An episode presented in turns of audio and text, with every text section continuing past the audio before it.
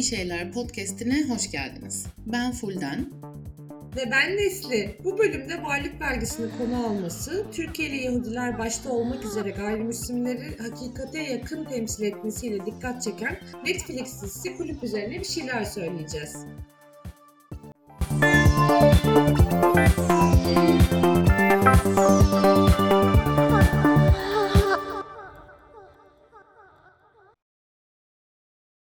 Sosyal medyanın dört bir tarafı benim mental şaka mı yazılarıyla dolu. Ama psikoloji şakaya gelmez. Hayvel yetkin uzman psikologlarıyla uygun fiyatlarda online terapi hizmeti sağlıyor. Dilediğiniz yerden ulaşabileceğiniz online terapiler gizliliğinizi korumak için kayıt altına da alınmıyor. Güvenli bir terapi için Hayvel sizi bekliyor. yüzde on indirim için kod açıklamalarda. Türk dizilerinde ya da filmlerinde şimdiye dek izlediğimiz gayrimüslim karakterlerin hemen hemen hepsi mağrur ama neşeli, kimi kimsesi olmayan, bilge, tatlı, tonton, yaşlı insanlar olur. Ki bu karakterlerin yüzde altmışını Nilgün Belgün oynamıştır desek sanırım teşbihte mübalağa etmiş olmam. Az bile demiş olabilirsin. Nilgün Belgün'den kalan e, kısmı da zaten mafyatik dizilerde delikanlı Türk mafyasının belalısı olarak bulurduk. Kurtlar Vadisi de bunun bir örneği. Hı hı. E, o yüzden şimdiye dek ekranlarda tanıştığımız karakterler gerçek insanlar gibi gelmezdi hiçbirimize. Ya da onların hikayeleri böyle ana hikaye de olmazdı. Ana hikayeyi sürükleyen yan süs unsurları olurlardı. Ana yemek değil de böyle yemeğe katılan baharat gibi dedin ya biraz önce. İşte mağrur, neşeli ama yalnız böyle kimsesi yok falan. Aynen, aynen. O yüzden aynen. Böyle insanların akıl danıştığı ama neşeli falan hiç böyle e, temelde bir yerde görmüyorduk. Hep böyle yan olarak işte baharat gibi görüyorduk. Kesinlikle. E, yemeğe tat katan e, ufak tefek baharatlar. Evet.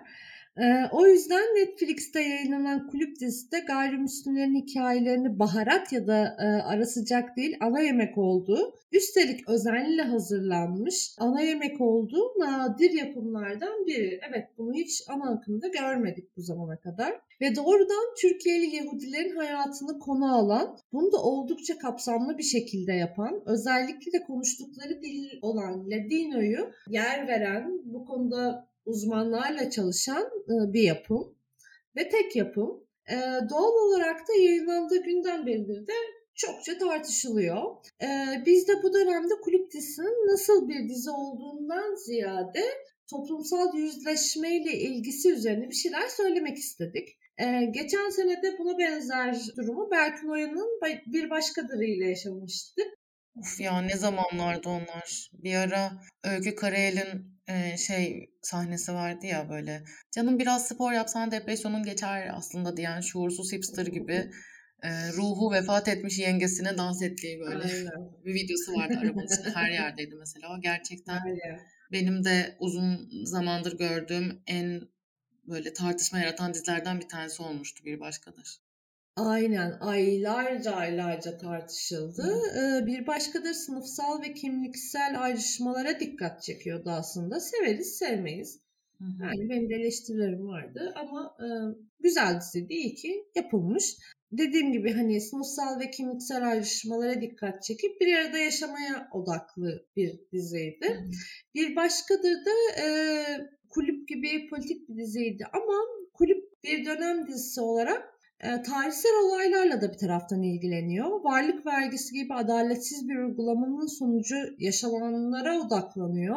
Ve üzerine bir şeyler söylenmeyen, konuşulmayan pek çok sistematik ayrımcılığa değiniyor. Örneğin dizide dönemin eğlence sektörünün e, Türkleştirilmesi için diziye ismini veren kulüpte çalışan gayrimüslimler e, işten çıkarılıyor. Bu da aslında e, yani dizide hem varlık vergisi gibi e, çok büyük bir olay, hem daha gündelik hayata sirayet eden işte işçilerin işten çıkarılması gibi böyle birbiriyle ilintili ayrımcılıkları ve sistematik ayrımcılıkları aynı anda barındırdığı için e, tarihsel bir yüzleşmeye imkan verme potansiyeli çok yüksek dizinin. Hatta bu potansiyel siyasi alanda şu anda en azından çok da mümkün olmayan bir potansiyel. Çünkü bunlar mecliste konuşulmuyor ya da varlık vergisiyle mülkleri zorla el değiştirilen gayrimüslimlere hiçbir mülkün iadesi yapılmadı. Geçtim iadesini. özür e, dilenmedi hiçbir resmi makam tarafından. iki bin onların başında böyle e, iki üç ayda bir demokratikleşme paketi açılırdı. Yani o dönemde bile bunlar yapılmadı, yanına dahi yaklaşılmadı. Varlık vergisiyle mülklerine el konan gayrimüslimlere bunların iade edilmesi. Hep böyle diyalog önemlidir, ayrımcılık yapmamalıyız, Türkiye'miz mozaik gibi, aşure gibi bir yer, birlikte yaşıyoruz falan gibi söylemlerle sınırlı kaldı pek çok adım. Zaten o dönem atılan adımların da hepsinden koşarak uzaklaşıldı sonraki yıllarda ve sistematik bir değişiklik olmadığı için söylem düzeyindeki nasıl diyeyim gelişmelerin çok da uzun vadeli olmadığını da gördük. Hatta daha bu ayın başlarında, yani Kasım iki bin yirmi birde Cumhurbaşkanı'na Yahudi diyen birine hakaret davası açıldı. Yani Yahudi hakaret sayıldı daha çok yeni günlerde. Aynen, aynen. O yüzden siyasi alanda yapılmayan bir şeyler popüler kültürde başarıldığında yankısı da, potansiyeli de çok Hı-hı. yüksek oluyor. E, dizilerden ve filmlerden başka ne yazık ki çok az alanımız kaldı. Alan demişken e, bu toplumsal yüzleşme alanının açıldığı yerin e, aslında televizyon olmadığının altını çizmek Hı-hı. isterim. Evet. Netflix'in çok fazla abonesi var. Türkiye'de de çok fazla abonesi var. Ve belli bir kesim için fazlasıyla ana akım. Ama bu kesim kesinlikle sayıca epey azınlıkta. O yüzden hani e, sürekli kulüp dizisine dair eleştirileri ya da yazıları gördüğümde hani ana akımda şimdiye kadar dek yapılmış en önemli iş falan deniyor ama e, ne kadar üyesi var bilmiyorum Netflix'in tam olarak. Ama aslında sayıca epey az bir grup için Ee, az bir gruba ulaşabilen Türkiye bir yapım oldu hala. Evet. Türkiye'de yanlış bilmiyorsam Netflix'in üç buçuk milyon civarı e, abonesi bulunuyor. Hadi bir de şifre otlakçısı bedavacıları düşünelim. Olsun olsun dört milyon kişi olsun. O yüzden e, yani bu da e, televizyon izleyen falan kitleyi düşündüğümüzde çok daha küçük bir kitle. Hı-hı. O yüzden dizinin belli bir yüzleşme potansiyeli var. Ama kesinlikle bunun yeterli olmadığını düşünüyorum. Zaten e, siyaseten karşılığı olmayan bir şeyin sadece popüler kültür aracılığıyla sağlanması da bayağı zor bir şey. Eğer bu kesinlikle mümkün olsaydı e, doksanlarda yazılan ve e, sonra filme uyarlanan e, Salkım Hanım'ın Taneleri romanı vardı. Ondan sonra bir şeyler görebilirdik mesela. Yani varlık vergisinde, varlık vergisi aracılığıyla gayrimüslimlerden zorla alınan mülkleri geri verin gibi toplumsal bir talep oluşmadan, bunu talep eden, eden bir harekete dönüşmeden bir dizinin toplumda yarattığı etki yüzleşme ya da hesaplaşma adına kendimize iyi gelen bir şey yapmak ertelemeye gelmez. Telefonunuza Hayvel'i indirerek ihtiyaç duyduğunuz terapiye ulaşabilirsiniz. Üstelik içinize sinen terapisti on beş dakikalık ücretsiz ön görüşmeler yaparak bulabilirsiniz. Kendinize ve ihtiyaçlarınıza uygun bir terapi için Hayvel sizi bekliyor. yüzde on indirim için kod açıklamalarda. Ee, bir bir başarı elde etmiş olmuyor bana kalırsa. Bilmiyorum başarı demek ne kadar doğru buna ama yani bir şeyler üzerine konuşmak inanılmaz güzel ve önemli. E, hatta seninle de e, paylaşmıştık böyle Türkiye'li Yahudiler görüşlerini paylaşmış. E, işte ilk defa bize benzeyen birilerini gördük ve çok mutlu olduk diye. Bu inanılmaz önemli bir şey ama sonrasında adaletin tesisi için bir adım atılmasına sebep olursa gerçekten yüzleşmeye alan açabilir diye düşünüyorum. Bu arada çok konuştum ama son bir şey söylemek istiyorum. Netflix televizyon farkı dedik ya biraz önce. Benim etrafımdaki yani neredeyse herkes şey dedi. Nasıl izin vermişler anlamadım kulübün yayınlanmasına dedi. Evet, yani bu da çok mühim bir nokta aslında ve bundan önce anlattığım her şeyle de çok bağlantılı bir taraftan. Çünkü evet ilk defa belki her ne kadar o kadar ana akım demesek de bir taraftan da ana akım olan bir dizide Yahudilerin varlık vergisi yüzünden varlıklarını ve mülklerini nasıl gasp edildiğini ve aslında nasıl hayatlarının da gasp edildiğini izledik. Çok kısa bir an bile olsa bu gayet anlatıldı ve çok netti. Ve hepimiz de aynı şeyi söyledik. Nasıl yayınlamalarına izin vermişler ya bunun dedik. Çünkü bunlar yayınlanmayan şeylerdi. Belki bir kısmımızın bildiği haberinin olduğu ama e, asla ana akımda görme ihtimalimizin olduğunu bile düşünmediğimiz şeylerdi. O kadar alışmışız ki bir şeylerin sansürlenmesine ya da sansürlenmeden en başta otosansürlenmesine. Bu baskı olmadığında ne yazık ki garip geliyor. Neden yok diyoruz? Ah, sansürlememişler. Neden sansürlememişler acaba? Yazık. Yazık bize, yazık. Yani iki üç yıl önce e, İstanbul Film Festivali'nde gösterilmesi planlanan, yani gösterilen pardon festival hı hı. esnasında bir filme sinema salonunda sansür gelmişti. Evet ee, ya. Aynen. Kültür Bakanlığı tarafından e, böyle ekran karartılmış, siyah bir ekran üzerinde işte uyarı yazıyor. Kültür Bakanlığı tarafından bu sahne uygun bulunmamıştır falan diyerek. Baya yani insanlar festivalde film izlemeye gittiklerinde karartılmış bir ekranla karşılaştılar. O yüzden e, sansürün evet ana akımda ya da hani geleneksel mecralarda olduğunu biliyoruz. Ama bu geleneksel mecraların dışındaki yerlerde de daha alternatif, devlet denetiminden görece bağımsız alanlarda da olması birazcık sıradanlaştı. Hı. Belki üç dört sene önce hani kafamızda şey algısı var ya, Netflix'te isteyen istediğini yapabilir, orası e, devlet e, hı hı.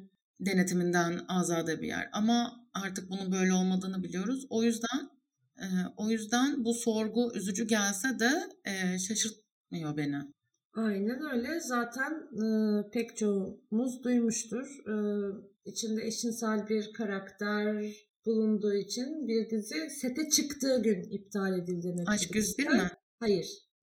Hiç yani yayınlanmamış olmayan bir dizi. O ne ya? E, sete hiç çıktığı bilmem. Gün e, iptal edildi. Çünkü eşcinsel karakter barındırdığı için. Şu an bize Netflix İspanya orijinal olarak yakında gelecek. Bir eşcinselden bu kadar da korkamazsınız ya. Bu kadar ya da Aşk yüz bir'de de lazım. Aşk yüz bir'de de benzer bir şey olmuştu işte. Osman karakteri var Aşk yüz bir'de hı hı. ve e, eşcinsel olduğuna dair bu Osman karakterinin haberler çıkmıştı. Hani senaryoda Osman bu şekilde ele alınmış ve e, yayınlandığında Osman'ın eşcinsel olduğuna dair herhangi bir şey görmüyorduk. Yani Osman eşcinsel kısmı, eşcinsel kimliği sansürlenmişti. Hatta ikinci sezonda şimdi bir kız, kız arkadaşı var Osman'ın. Neyse ben Osman'la çok ilgilenmiyorum. Ama ve lakin dediğim gibi yani sadece eşcinsel bir karakterin var oluyor olması bile bir dizinin iptal edilmesi ve şu an aynı diziyi Netflix İspanya orijinal olarak izleyecek olmamız da ülkemizin bize yaptığı güzelliklerden bir tanesi. Bu arada e, tam da böyle bir dönemde Ladino dilinin çatır çatır konuşulduğu bir dizi izlemek hı hı. pek çoğumuza iyi geldi sanırım. E, böyle bir dilin varlığından bile haberdar olmayan bir dolu insan var. E, varlık vergisinin gayrimüslimlerin e, fişlenmesi olduğunu, bir yanında vergi ödemek zorunda kalan insanların bunu yapamayınca Aşkale'ye gönderildiğini, oradan sağ dönemediklerini... Bütün bu gerçekliği bilmeyen o kadar fazla insan var ki. Hı hı. Bir de sanırım şu çok etkili oldu. Ee, hikayesini izlediğimiz insanlar mağdur değil. Bir tanıdığı, kim kimsesi hı hı. olmayan, yapayalnız gayrimüslimler değil. Bir topluluğun içindeler. Kültürleri var, yaşantıları var, adalet arıyorlar. Talepleri var, özneleri var dizide. Ki evet işte özlediğimiz şeyler... Görünür kılınan hikayeler ve kimlikler kadar e, bu da çok önemli. Çünkü öznelerin hikayesini dinliyoruz. E, Rum Peru takan Nilgün Belgün değil yani kimse izlediğim. Kesinlikle. E, Türk dizisinde kullanılan Rum Peru klişesi diye bir şey var cidden. Ne yazık ki böyle bir şeyimiz var ya. E, Türk dizisi klişesi demişken... Klişeye düşülmeyen başka bir konu da Salih Bademci'nin oynadığı e, Selim Songür karakterinin kendisi. Ki e, Salih Bademci e, ilk ve sondaki toksik erkek rolüyle hayatımıza girmişti birkaç ay önce. Hı hı. Ben bir bölüm dayanabildim diziye. E, ve ümüne yapışıp sıkı, sıkasım gelmişti yani gerçekten Salih Bademci'nin karakterine. Ben hepsini izledim. Bütün dizi boyunca aynı şey oluyor. E, çok büyük geçmiş olsun öncelikle. Umarım bir an önce atlatırsın. Ee, öyle bir performanstan sonra kulüpteki rolüne ben de bayıldım bir sürü insan gibi. Yani tabii bayağı iyi bir oyuncu bence Salih Bademci. Ama ona bayılmamı sağlayan e, kendisinin performansı değildi sadece. Selim Songür'ün karikatürize edilmemiş bir karakter olmasıydı. Hı hı, hı, beni bu kadar hı. çok hani karakteri sevmemi sağlayan. Çünkü işte ayol, abla falan demeyen e, L G B T bir karakterde olabildiğini görmüş olduk. En son sanırım e, bir İstanbul masalı dizisinde e, bir de e, Yaşımız Aydan... ortaya çıktı. Pardon. Ee, bir de Aydan Şener'in e, jön yokluğundan Behzat Uygur'la oynadığı sanırım adı Bir Aşkın Bittiği Yerdi. O filmde izlemiştim böyle bir eşcinsel erkek karakter, yani sadece ayol ayol demeyen, e, bir hayatı olan, artıları eksileri olan, yani bütün bir karakterleri en son bu kadar eski yapımlardan hatırlıyorum. Hoş, şöyle de bir şey var aslında, Selim Songür'ün beyanını bilmiyoruz, kendisi alıktırdığı için eşcinsel olduğunu düşünüyoruz esasında. Kesinlikle öyle ee, ve hatta ben şey bile düşündüm. Özellikle duyurmadılar. Dizi iptal olmasın diye karakter evet. eşcinsel değilmiş gibi yapıyorlar falan gibi böyle paranoyakça bir noktalara bile gittim. bir, Ama yani e, iki tane leş var sonuçta. Bir Aşk yüz bir, biri de İspanya'ya giden dizi. Böyle düşünmen çok normal. Aynen aynen. O yüzden araya işte Gökçe Bahadır'la flört sahneleri koymuşlar falan ee, gibi psikopat şeylerin fikirlerim. Yani... Oldu. Şöyle bence, şimdi biz yani öncelikle eşcinsel olduğunu duyurdu diyelim dizi ya da bu haberlerde çıktı. O dizinin gerçekten sansür yeme olasılığı çok yüksek.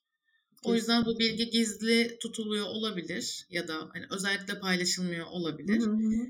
Ee, ama biz izleyenler olarak bunu çıkarttığımız şey, yani bu çıkarımı yaptığımız şeyler de biraz garip. Çünkü Ee, aslında Selim Songür'ün eşcinsel olduğuna dair hani bir, nasıl diyeyim, birinden hoşlandığını görmüyoruz. Biriyle flörtünü tabii, görmüyoruz. Tabii. Ee, biriyle cinsel bir yakınlaşmasını görmüyoruz aslında. Tamamen duruşundan, işte bakışından, yani bir şeylerinden çıkarım yapıyoruz. Işte annesinin e, sen yüzümüze yere eğdin, soytarısın demesinden. Hı hı. Aynen, ma- maalesef birinin eşcinsel olduğunu e, sadece hakaretamiz ifadeler üzerinden çıkarabiliyoruz.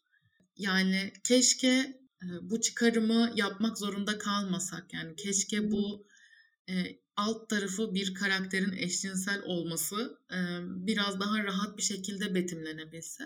Ama elimizdeki malzeme bu. Bundan bu çıkarımı yapacağız. Hı hı. Sadece... E, İzlerken şunları da düşünmeme, şunları da düşünmeme vesile oldu. Selim Songür'ün eşcinsel olduğunu nasıl çıkarttık, nasıl böyle bir çıkarım yaptık derken.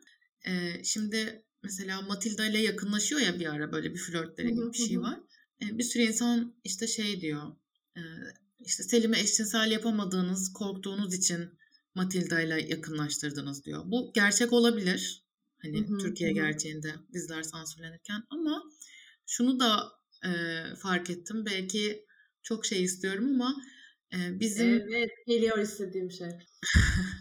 Yani Türkiye'deki bir sürü popüler kültür ürününde erkek eş, erkek biseksüel erkek temsili yok. Hı hı, yok. E, hani bir eşcinsel olduğunu düşündüğümüz, bu çıkarımı yaptığımız bir karakter bir kadınla yakınlaştığı zaman aa eşcinselliğini saklamış oluyor. Yani bu yüzde doksan doğru ama ben o yüzde on ihtimalin olmasını da diliyorum gerçekten. Yani biraz daha fazla bir seksüel erkek görebilmek İnşallah. istiyorum. Ee, çok çok istiyoruz. Buradan çok yapımcılara bir seksüel erkek e, ricamızı da iletmiş olalım. Ricamızı evet, iletmiş bulunalım. Ee, bu arada benim yani diziyi genel olarak çok beğenmiş, Gökçe Bahadır'a e, ölmüş bitmiş bir insan olarak minicik bir eleştirim daha e, bulunmakta.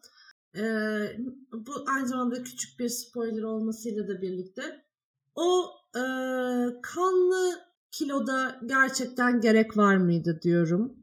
Hı hı. E, sa- sadece bunu bunu bunu söylüyorum. Yani hani o sahneyi görmeseydik de her şey çok okeydi. Bir de ekstra yani bekaret e, güncellemesi yapmamıza gerek var mıydı acaba? Bence yoktu. Mekane statüsü update.